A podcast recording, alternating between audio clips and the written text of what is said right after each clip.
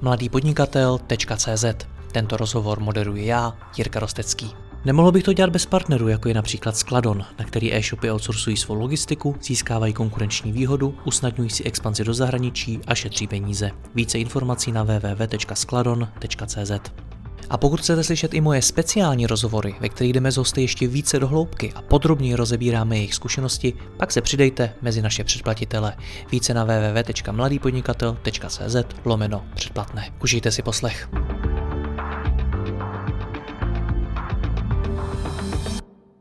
Dobrý den, po letitých zkušenostech v Ernest Young, Cetinu, ČSOB nebo jako finanční ředitel IKEMu se Václav Nedvídek vydal na volnou nohu a buduje vlastní společnost, která pomáhá malým a středním firmám s finančním řízením.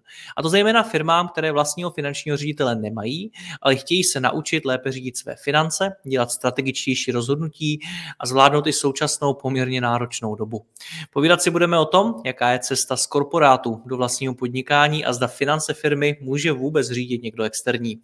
Václav, já vás vítám, dobrý den. Dobrý den a děkuji za pozvání. Já děkuji vám. Já jsem se před pár dny povídal s Ondrou Fricem, což je zakladatel MOLu, a on mi říkal, že v podstatě lidé, kteří pracovali dlouhou dobu v korporátech, tak to mají dost často těžký, když si chtějí zvyknout na menší firmy, na kulturu menších firm, na to, jak ty firmy uvnitř fungují, jak jsou rychlí a tak dále. Uh, zažil jste něco podobného i vy? Cítil jste to na sobě, protože vy jste přišel z velkých firm do těch malých, dneska pomáháte menším firmám, do toho budujete vlastní firmu? Já jsem s okolností na ten rozhovor koukal taky a musím mu dát jako částečně zapravdu tomu Ondrovi, e, nicméně je to o mindsetu. Jo? Zase pokud e, pracujete v korporátech a jste zvyklí na nějaký procesní jakoby, řízení, který je tam delší a k tomu rozhodnutí je ten čas delší, dejme tomu i několik měsíců a jdete do menší společnosti, tak jako já automaticky předpokládám, že to tam bude jiný. Jo. A kdyby to byla jiná velká společnost, tak se snažím tomu přizpůsobit a zjistit, jak to tam chodí. A u, u startupů já předpokládám, že tam to bude diametrálně odlišný a že to rozhodnutí, který, který se tam tvoří, tak nebude padat na, na poradách, které budou trvat hodiny, nebudem, nebudem se to nechávat schvalovat jako nějakou radou, ale prostě to tam půjde rychlejc a s tímhle s tím já jako počítám. S tímhle s tím uh, počítám a myslím si, že pokud ten mindset ten člověk takovej má a, a je flexibilní, tak se jde na to velmi rychle zvyknout. Hmm, já si pamatuju uh, jeden rozhovor, ten byl teda mimo kameru, s člověkem, který šel velmi podobnou cestu jako vy. Uh, taky pracoval ve financích, taky přišel z korporátů na volnou nohu a říkal mi, že Jedna z nejtěžších věcí, která pro něj v rámci té změny byla, bylo zvyknout si na tu rychlost. Že najednou nic netrvá, že najednou vlastně můžete rozhodovat i hned, že dneska vás něco napadne a ještě večer už na to můžete začít pracovat. Jaký je tohle pro vás?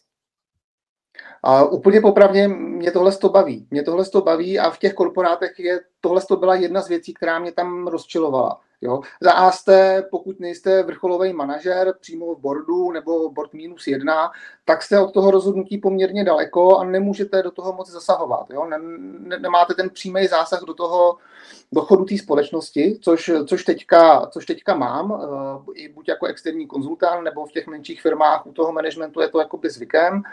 Uh, a má, máte možnost i v podstatě jako řadový zaměstnanec jo, u těch malých firm zasahovat, zasahovat prostě do toho řízení hned a mně se to líbí. Jo. Myslím si, že takhle by to mělo být a tohle je nevýhoda těch korporátů, jo, že nedokážou využít těch znalostí těch běžných zaměstnanců, alespoň ne tak jako efektivně, jak by, jak by mohli. Jo. A tohle to byla jedna z věcí, která mě osobně štvala. No a poznamenalo vás to nějak, ta korporátní zkušenost?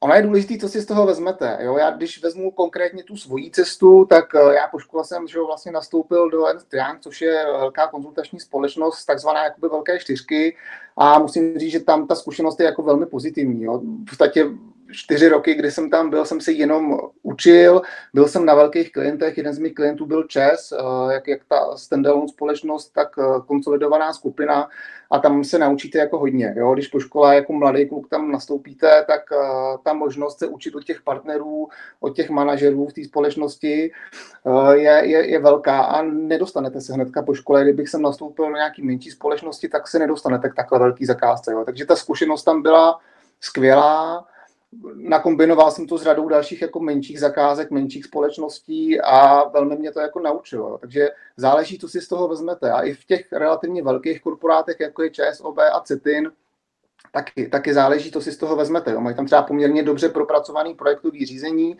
a vy ho jako nevezmete jedna ku jedný a nevyužijete to v té malé firmě, ale můžete si z toho vzít něco, to co, to, co vám přijde dobrý. Jo? Například to, co je špatný, je typicky takovýto změnový řízení, jo? kdy potřebujete něco změnit rychle v tom projektu, ale ona existuje takzvaná změnová komise, která zase dá jednou za dva měsíce. Jo? Tak to asi jako samo o sobě není moc rychlý. Jo? Ta, tak to, to jako neimplementuju jo, v tom startupu. Tohle to jako neděláme jako v těch malých společnostech. To je, to je prostě asi dobře.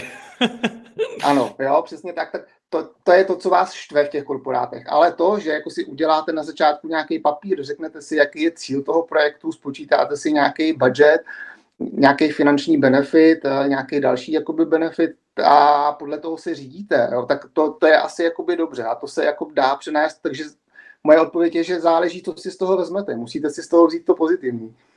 A čeká to každou firmu ta korporátnost, to skorporátnění tím, jak roste?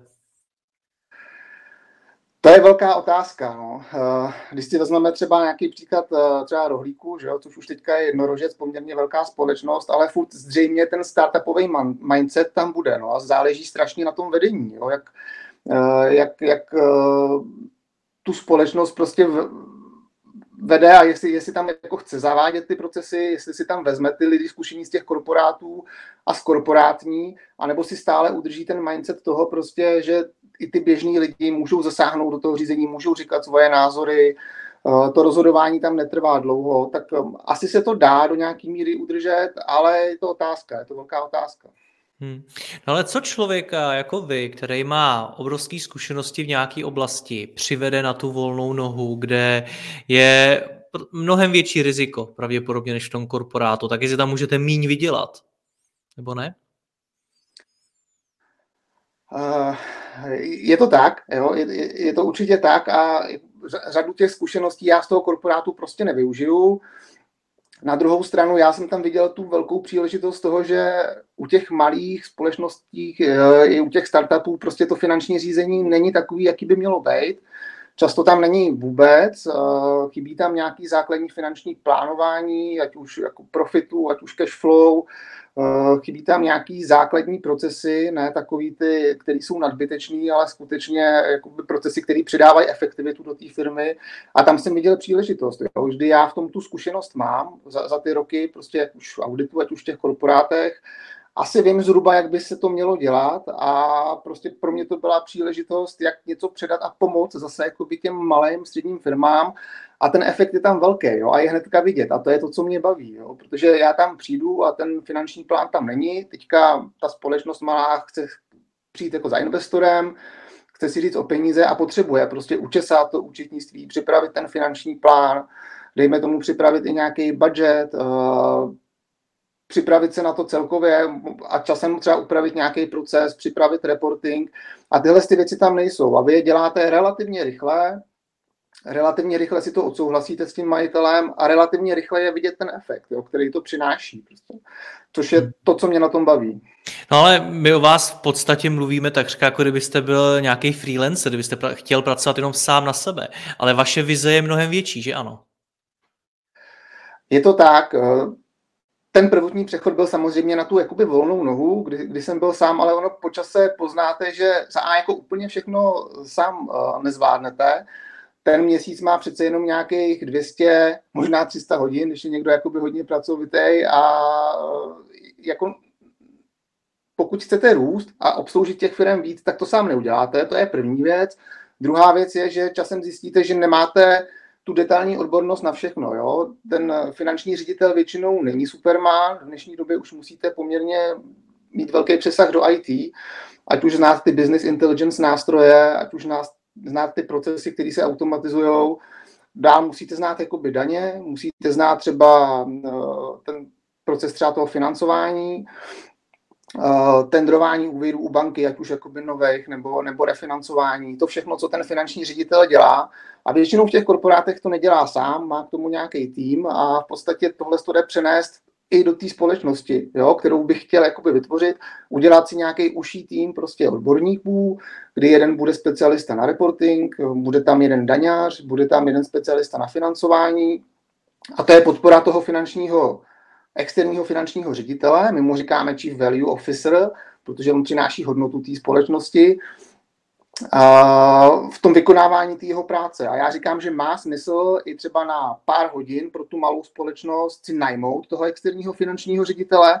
On jí přináší tu přidanou hodnotu díky těm svým zkušenostem. Navíc je krytý tím týmem těch odborníků a pokud ta společnost bude chtít dejme tomu jednou optimalizovat nějakou holdingovou strukturu s ohledem na daně, jednou si vzít nějaký velký úvěr od banky, jednou připravit reporting nebo připravit samotnou tu společnost třeba na prodej, jo, což je samo o sobě vlastně i úkol toho finančního ředitele. Jo. Pokud ta společnost je dobře učesaná, má tam ty procesy, má tu organizační strukturu správnou, eh, má to účetnictví v pořádku, je tam nějaký přesah do manažerského účetnictví, má pravidelný reporting, tak ta firma je vlastně dobře třeba připravená i pro případný nějaký exit, i pro toho investora. Takže tohle je jedna velká přidaná hodnota i toho externího finančního ředitele, že si to v té firmě učesáte, víceméně se o to nemusíte starat, máte parťáka, s kterým můžete diskutovat strategii té firmy, on vám k tomu dává nějaký vhled, máte ty správné čísla a pokud si budete chtít jednou dojít pro peníze nebo třeba tu firmu prodat, tak jste na to perfektně připravený.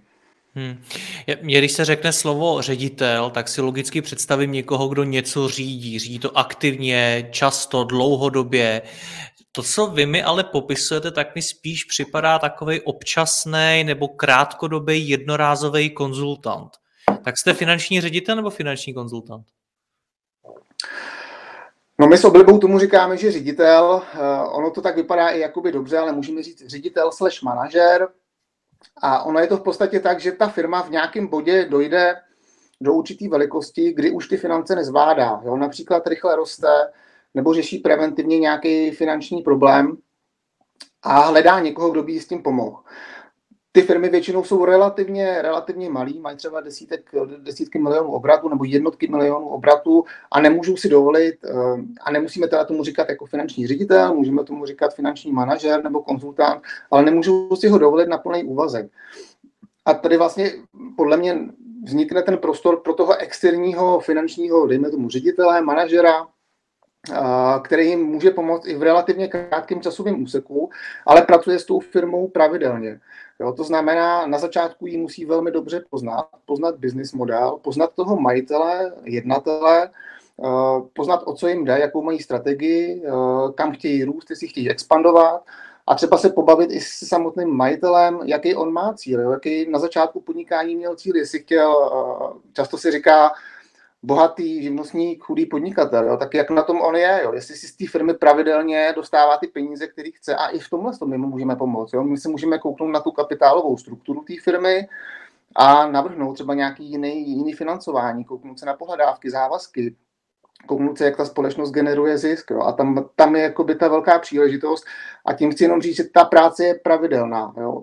My třeba, pokud nasadíme ten reporting, tak pravidelně konzultujeme nad tím reportingem ty čísla a vždycky jednou za čas se objeví nějaký moment, kdy ta firma potřebuje z finančního hlediska s něčím poradit. Jo. Ať už je to ten úvěr, ať už je to to financování od toho investora, ať už je to daně, ať už to jsou daně, ať už je to ten reporting, nastavení budgetu, nastavení KPIček, jo, pomoc s celkovou strategií a jejím přeložením do čísel. Jo. Nebo si chce založit třeba novou společnost, protože má nový biznisový nápad ten majitel a potřebuje k tomu finanční plán. Jo. Potřebuje ji zařadit do nějaké holdingové struktury. Jo. A tohle to právě v těch raných fázích ty firmy se stává velmi často. Jo. Ten majitel nebo jednatel potřebuje tuhle tu pomoc jako velmi často, ale ne úplně pravidelně. On nepotřebuje toho finančního ředitele, jako aby mu tam seděl od rána do večera prostě a scházeli se. Jo. Je to jakoby nepravidelná no, spolupráce. Potřebuje udělat nějaké rozhodnutí.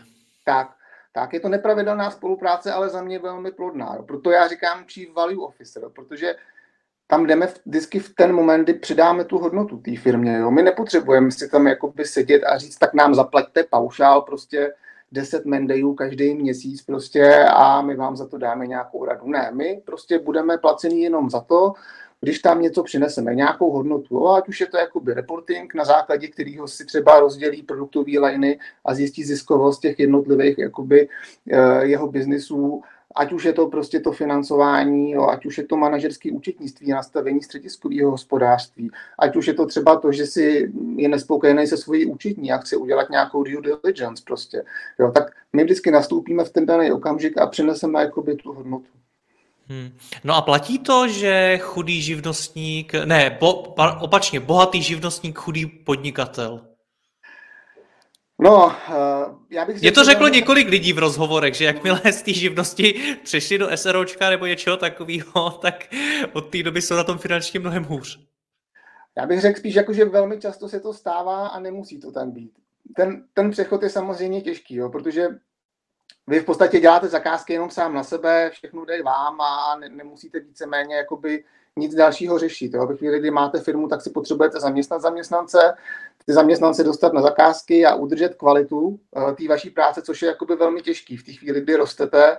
Takže může se stát, že i ztrácíte zákazníky, jo, už nemáte takovou kontrolu, jo, všechno jste měl předtím jako živnostník v jednom Excelu a to je přesně to, o čem mluvím, jo. měli jste to ve dvou tabulkách a nádherně jste to uhlídali, teďka už vám to roste pod rukama, ty tabulky se ztrácí, možná si najmete někoho, aby vám je spravoval, nějakou prostě paní uh, asistentku, ta to třeba nedělá v té kvalitě, máte externí účetní, ta vám nedodává zase ty data v té kvalitě, který potřebujete, protože velmi často se stává, že dělá jenom to minimum, co potřebuje. Takže nějaký manažerský kvalitní účetnictví, aby vy jste viděl každý měsíc, jaký máte ten profit, abyste to viděl po těch vašich business lineách, tak to se taky neděje. Eh, často ty lidi eh, na těch zakázkách pracují díl, než potřebujete. Jo? Typicky třeba, když řeknu příklad jako biznesu copywriter, prostě najímáte si grafika, máte nějaký nástroje a už to dál jako neuhlídáte. Jo? Prostě máte x těch produktů a potřebujete prostě někoho, dejme tomu, kdo, kdo by vám to jakoby hlídal a samozřejmě, než k tomuhle dojdete, tak, tak se stane, že prostě tam se někdy utopíte jo? a už jako nesledujete ten zisk. Jo? Ten, ten zisk na to se někdy jako zapomíná. Prostě ta základní definice že jo, i z toho živnostenského zákona je, že to podnikání je za účelem zisku. Jo? A to by prostě mělo být jako ta priorita. A třeba ten externí finanční ředitel je pro mě takový obhájce jako toho zisku v té firmě, který to jakoby hlídá a baví se s tím majitelem o tom, jaký ty projekty jsou ziskový, jaký ne, jaký ty zakázky jsou ziskový, jaký ne, jaký ty další biznesy, který má, jsou ziskový, jaký ne. Pokud nejsou ziskový, a, a to by mu měl říct, to by mělo být z těch čísel, tak se musí bavit o tom, jestli do toho jít nebo ne. Ten důvod klidně může být, že ano, jo? můžeme chtít získat referenci nebo trh, jo? Ale, ale vždycky by tam měla být ta diskuze a ten zisk by měl být to prvotní, co sledujeme. Ale pokud to platí minimálně většinou, že teda jako živnostník si vyděláte víc, tak proč zakládáte vy firmu? Proč to neděláte dál na té volné noze jako freelancer, který mu to jde všechno do kapsy? Ono by to, ono by to tak šlo, jo. Asi, asi je v tom ta moje ambice, jo. Asi je to v tom ta moje ambice jako pomoct víc těm firmám. Chcete a... velkou firmu vybudovat prostě, jo? Hmm, hmm. Je to tak a to jako živnostník prostě nezvládnete. A druhá věc... A proč? Co vás na tom láká? Uh, láká mě si ověřit uh, v podstatě ten jakoby model toho, toho externího, externího finančního manažera nebo ředitele, že funguje na větším trhu než jenom na pár zakázkách. Jo. Mě, mě, mě zajímá, jestli to funguje, protože já si myslím, že by to mělo fungovat, že ta díra na tom trhu je velká a chci si to ověřit. Jo? A prostě je asi to v tom moje ego, že do toho chci jít. Eh, to riziko je velký, ale já v sobě jako relativně cítím toho podnikatelského jakoby ducha a chci si ověřit tu myšlenku a myslím si, že by to fungovat mělo. A samozřejmě ještě je tam ten druhý důvod, že v té firmě prostě můžete mít řadu těch odborníků a malinko se jako specializovat, jo? Což, což u toho živnostníka jde taky, ale je to, je to jakoby horší a hůř se to, hůř se to prodává na venek. Jo? Přece jenom ta firma, kde, jsou, kde, kde je řada těch odborníků, tak, tak to působí i na venek jakoby seriózně, zvlášť tady v tom v oblasti toho finančního řízení a, a to, to, je taky, to je taky jakoby jeden z důvodů, proč do toho chci jít. Nad tím jsem také přemýšlel, protože manažeři často nebývají dobří podnikatele a vy jste doteď byl manažer. Jasně, jo, je to, tohle je nějaký, eh, dejme tomu, zobecnění, který, který asi může mít nějakou, nějakou většinovou jako pravdu, ale vždycky záleží na té konkrétní osobnosti. Jo. Vy si věříte? Já si věřím, jo, a je mi jasný, že pokud eh, k vám přijde někdo z investorského prostředí, jako zkušený investor Ondra Fritz, tak na to má jakoby jiný pohled a třeba jinou zkušenost, než zase já, když jdu z toho korporátního prostředí jako naopak. A myslím si, že třeba můžu být ta výjimka, která potvrzuje to pravidlo. Já vás vůbec nesrovnávám, ani vás nějak nepodceňuju. Spíš mě zajímá, jaký to je pro manažera rozjíždět biznis, protože to jsou dvě úplně jiné disciplíny. Já popravdě, uh, mě od nějaké doby to velmi lákalo. Jo? Když, když jsem končil když jsem končil uh, v ČSOB, tak už mě malinko štvalo právě, že jsem daleko od těch rozhodnutí a chtěl jsem mít jakoby blíž k těm rozhodnutím, takže jsem se drze přihlásil do výběrového řízení na finančního ředitele menší nemocnice. Tenkrát mě nevzali, protože jsem těch zkušeností měl málo, nicméně uh, tenkrát ta nemocnice působila v holdingu Vamet Meditera, takže mě vzali do toho holdingu, řekli, hele, na ředitele to ještě úplně není, ale pojď nám sem dělat, dejme tomu nějakého finančního nebo provozního manažera, který bude řídit ty nemocnice skrz jako z holdingu, skrz nějaký projekty. To bylo velmi zajímavé, už jsem byl mnohem blíž tomu rozhodnutí, no a za půl roku jsem se v podstatě dostal do té malé nemocnice jako ředitel, jo, kde, jsem byl, kde jsem byl dva roky a to se mi velmi líbilo. Jo. Tam a to se bavíme o IKEMu? To se nebavíme o IKEMu. To se bavíme říká, říkáte malá nemocnice, tak jsi říkal ne, IKEM.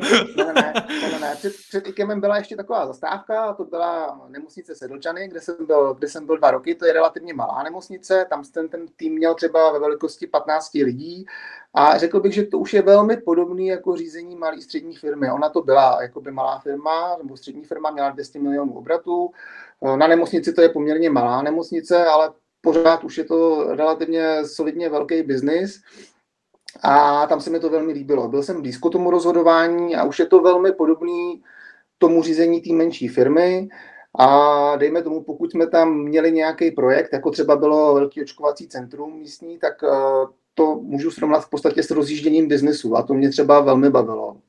No a je něco, co se můžou eh, biznesy, na který vy se primárně dneska specializujete, vy jste mluvil o eh, startupech, o třeba technologických firmách, agenturách a podobně, tak hmm. takové firmy můžou se něco naučit od nemocnic?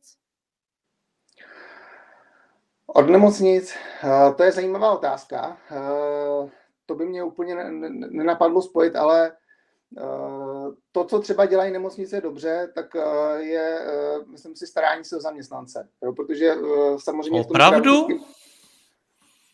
No, budete se divit. Možná mám zkušenost já svojí osobní, ale v nemocnicích je nedostatek zaměstnanců. Teďka myslím těch zdravotních, jo? má zdravotní sestry, lékaři a pokud si je chcete udržet, tak se prostě o ně musíte jakoby velmi dobře starat. Jo? To znamená nejenom finančně, ale i nefinančně. E, samozřejmě oni za to makají od slunka do slunka, mají služby, ale e, tohle je třeba oblast a říkám, nemám tu zkušenost jako z více nemocnic, ale třeba co já mám tu zkušenost, tak si myslím, že tam se můžou jakoby inspirovat uh, ty, ty, ty malé firmy. Jinak ten biznis je samozřejmě jiný. Jo. Ve zdravotnictví je to velmi specifický. Uh, nedostáváte například platby od zákazníků, ale od pojišťoven, takže tam není to přímé propojení a ty zákazníci chodí trošku jako s jiným problémem, než uh, že by si potřebovali koupit jakoby uh, rohlík nebo nějaký produkt prostě softwarový, ale prostě jdou do nemocnice. Jo. Takže uh, ta, tady v tom ta, to propojení bude jako určitě nějaký menší. Hmm. Já se s vámi asi nechci, nechci povídat o zaměstnancích ve zdravotnictví a o zdravotních sestrách a podobně. Vraťme se k tomu tématu zpátky. Vy jste řekl zajímavou myšlenku. Chci si ověřit, zda ta myšlenka finančního ředitele eh, lze aplikovat na větší množství firm. Mě zajímá, co je to replikovatelný, co je to, co vy vytvoříte, a dáte to do více firm, jestli je to o nějakých produktech nebo o nějakých opravdu uh, velmi konkrétních službách, nebo o čem to je, protože mě přišlo finanční řízení vždycky jako velmi individuální věc, která musí být na míru pro každou firmu. Ono to právě o těch produktech není. Jo? To, ta myšlenka zatím je právě uh, těm firmám, který mají nějaký problém s tím finančním řízením, což jsou právě ty menší střední firmy, Eh, ty startupy nabídnou tu možnost využít jakoby najmout si toho finančního ředitele na nějaký menší počet hodin. Jo? A je to o tom najmout si toho člověka. Jo? To, že my potom využíváme nástroje a ty nástroje jsou různý, jsou to nástroje tržní, my si nevyvíjíme žádný svůj nástroj a těch nástrojů na to finanční řízení je teďka celá řada, jo? ať to keflu prostě a podobně, ať už to jsou nástroje na digitalizaci těch uh, účetně finančních procesů, jako je Webflow a podobně, tak těch je na trhu celá řada. My umíme použít jako relativně široký spektrum. Samozřejmě se zaměřujeme jakoby jenom na nějaký ty nástroje, aby to i pro nás bylo efektivní.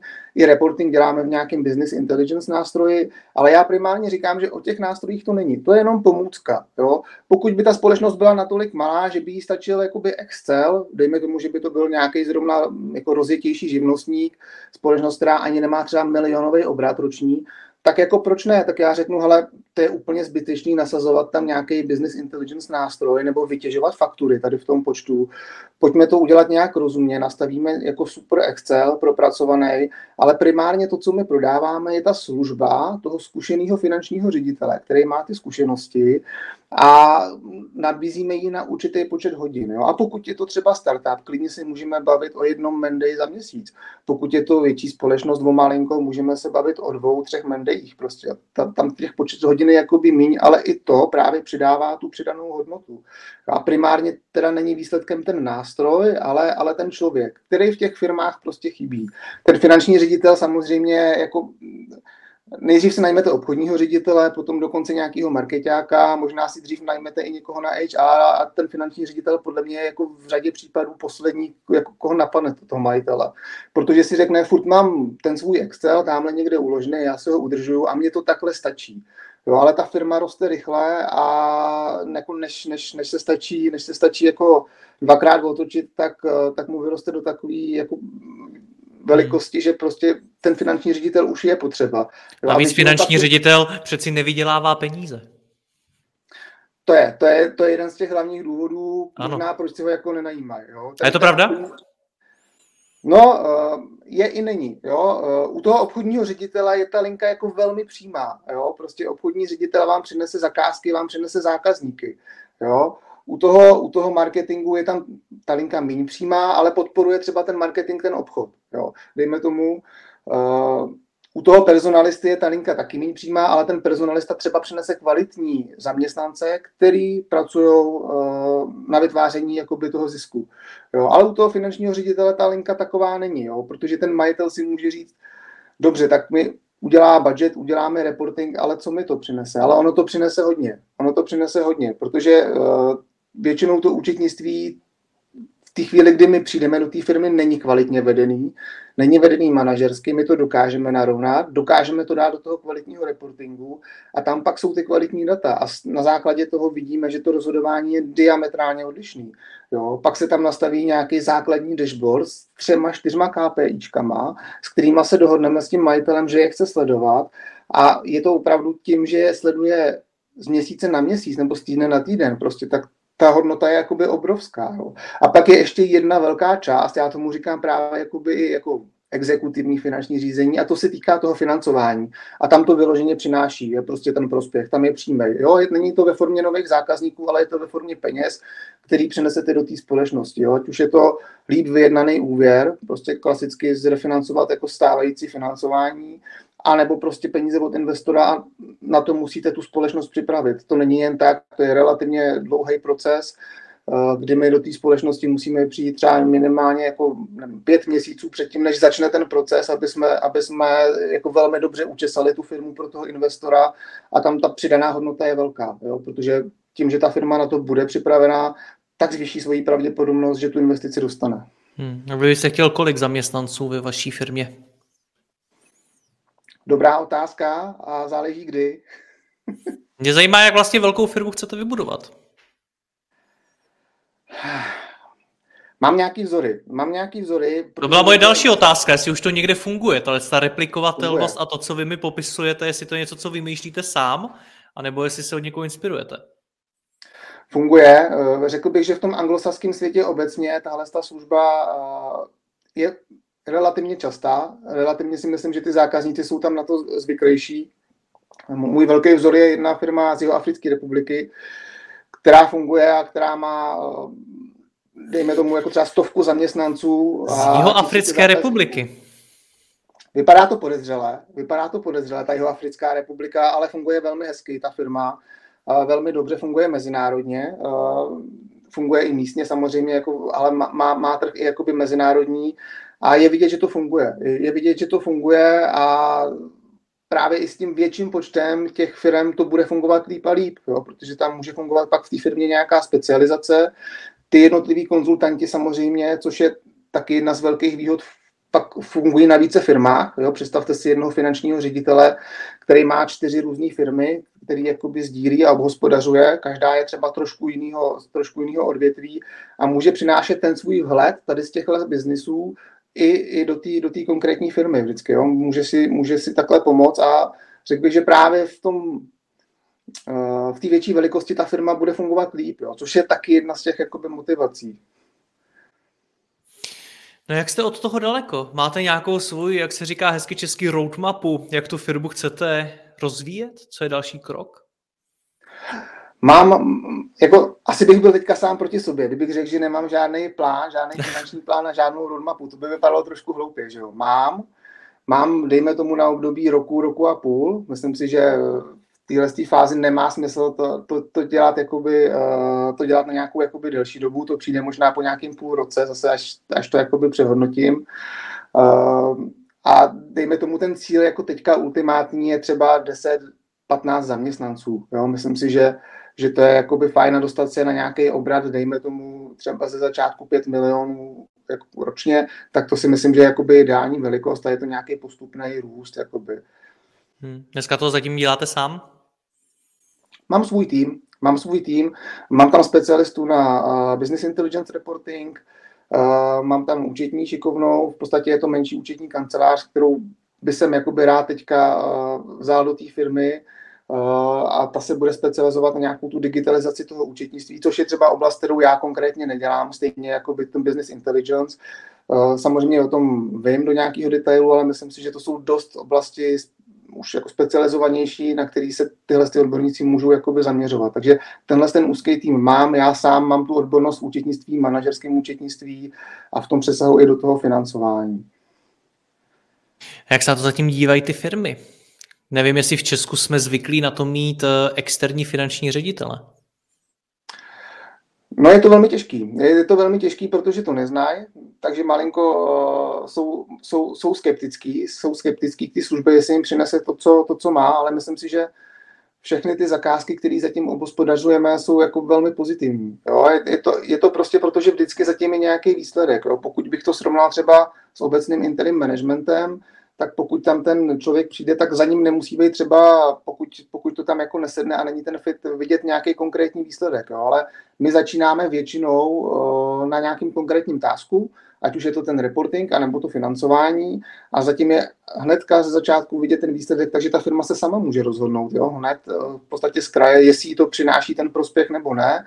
Pokud jo, což, což, tak většinou, což tak většinou funguje, tak navážeme tu spolupráci dál, dáme si nějaký další milníky, prostě, že do dvou měsíců připravíme nějaký KPIčka, nějaký, nějaký report, nějaký budget, eh, za rok si půjdeme pro financování, připravíme nějaký cash flow forecast a tak dále a tak dále. A takhle postupně jdeme a myslím si, že za každým tím krokem je prostě vidět nějaká hodnota, kterou ten majitel vidí. Jo. Takže spíše to o tom jenom do toho jít, protože si myslím, že stejně nemá, nemá co ztratit. Jo. Ten majitel a pokud už si tu službu vyhledává, tak tam zřejmě cítí tu potřebu a myslím si, že je to správný krok pro ty menší a středně velké firmy prostě to třeba zkusit, minimálně předtím, než třeba si najmou toho ředitela na ten plný úvazek, což ty firmy k tomu dospějou. Ty firmy pak jo, s největší pravděpodobností, pokud bude všechno dobře, tak porostou, dostanou se do nějakých jakoby už vyšších třeba stovek milionů obratů a pak už se můžeme bavit o tom, že tam přijde auditor, že tam, že, že tam bude denodenní komunikace se zaměstnanci toho oddělení finančního a tam už třeba bude potřeba ten finanční ředitel na plný úvazek. Ale do určité velikosti si myslím, že je fajn s tím začít a je fajn s tím začít, pokud toho finančního ředitele nemáte, protože my jsme schopni tam zaimplementovat ty věci. Jo. Pokud byste si představil, že místo nás, jako toho týmu, si vezmete toho finančního ředitele na ten plný úvazek, tak první, co po něm budete chtít, a teďka bych chtěl reporting, jo, a teďka bych chtěl vymyslet jako tady tu strukturu daňovou, a teďka bych chtěl zrevidovat financování bance, jo. A teďka ten finanční ředitel má nějaký background a není to úplně superman, předpokládám, takže první, co vám řekne, No dobře, ale na tohle já potřebuju poradce, na tohle já potřebuju nějakou účetní firmu a stejně si půjde na ten trh a jako nechá si pomoct, což je úplně logický. Finanční ředitel jako skutečně není superman a nemůže umět vám zaimplementovat jako business intelligence nástroj, zdigitalizovat proces uh, přijímání faktur, zároveň vám dát jako super daňovou jako radu a pak jít do banky a vytendrovat jakoby výhodnější úvěr. Jo?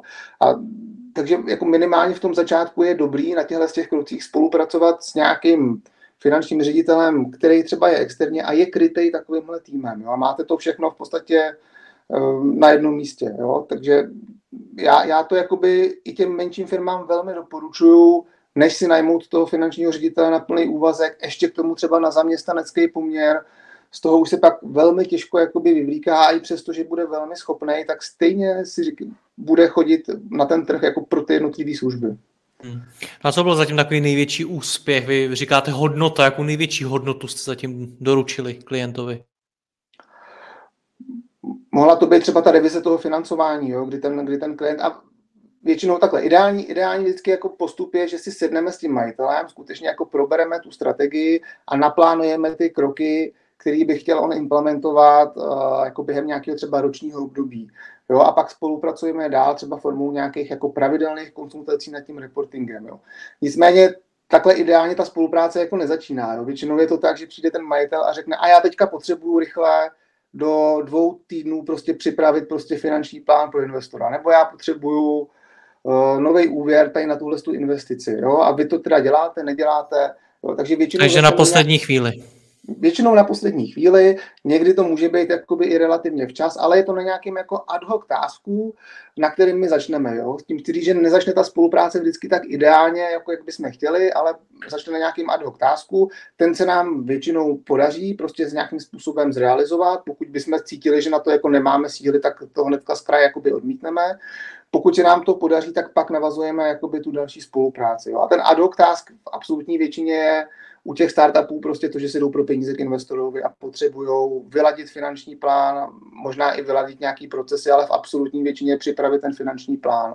A to se nám samozřejmě daří, protože s tím ty zkušenosti jakoby máme a myslím si, že dokážeme ten finanční plán připravit a pak zkomunikovat s investorem ty detaily, na který se on ptá, protože jsou samozřejmě k tomu další desítky otázek, jsou k tomu desítky otázek na biznisové otázky a to my s tím majitelem pak dáváme dohromady, pomáháme mu s tím a on je za to velmi rád, jo, protože sám většinou ten finanční plán eh, v té kvalitě nedokáže úplně připravit. Jo. Tam v absolutní většině, pokud nám třeba někdy i dá ten finanční plán, který připravil sám, nebo se o to snažil, tak tam jsou úplně jako basic chyby ve smyslu, že tam se míchá cash flow a profit účetní, prostě eh, jo, je tam capex, eh, dali třeba jako náklad a podobné věci. Jo. Takže ten plán třeba nedává ani smysl z tohohle hlediska, což je v pořádku, protože on to prostě nezná, on nestudoval jako vyučetnictví, ale chce si s tím nechat pomoct. Takže tohle to my vyladíme, vyladíme to i prezentačně, koukneme na ty parametry, což je vždycky ta nejdůležitější věc, jestli, jestli nám jakoby dávají smysl, s tím majitelem si to odsouhlasíme a pak ten proces pokračuje. Tak tohle je třeba jedna z těch věcí, která těm firmám opravdu přidává hodnotu a když oni to vidí, tak pak tu spolupráci nebo třeba dostanou tu investici, což se nám jakoby zatím daří, tak tu spolupráci navážíme dál. Jo. Začneme pak většinou nějakým reportingem, který stejně ten, ta firma bude potřebovat tak jako tak, protože bude reportovat uh, tomu investorovi, ale my ho nastavujeme tak, aby pomáhal i té firmě samotný a nastavujeme ho s tím majitelem. Takže to je třeba jedna z věcí, která, která jako opravdu pomáhá. Nevím, jak vy, ale já osobně poznám dobrýho stratega v biznisu podle toho, když, co mi odpoví na otázku, co je teď ta hlavní priorita. Protože vy budete firmu a můžete dělat miliardu věcí, můžete každý den pracovat 30 hodin na něčem.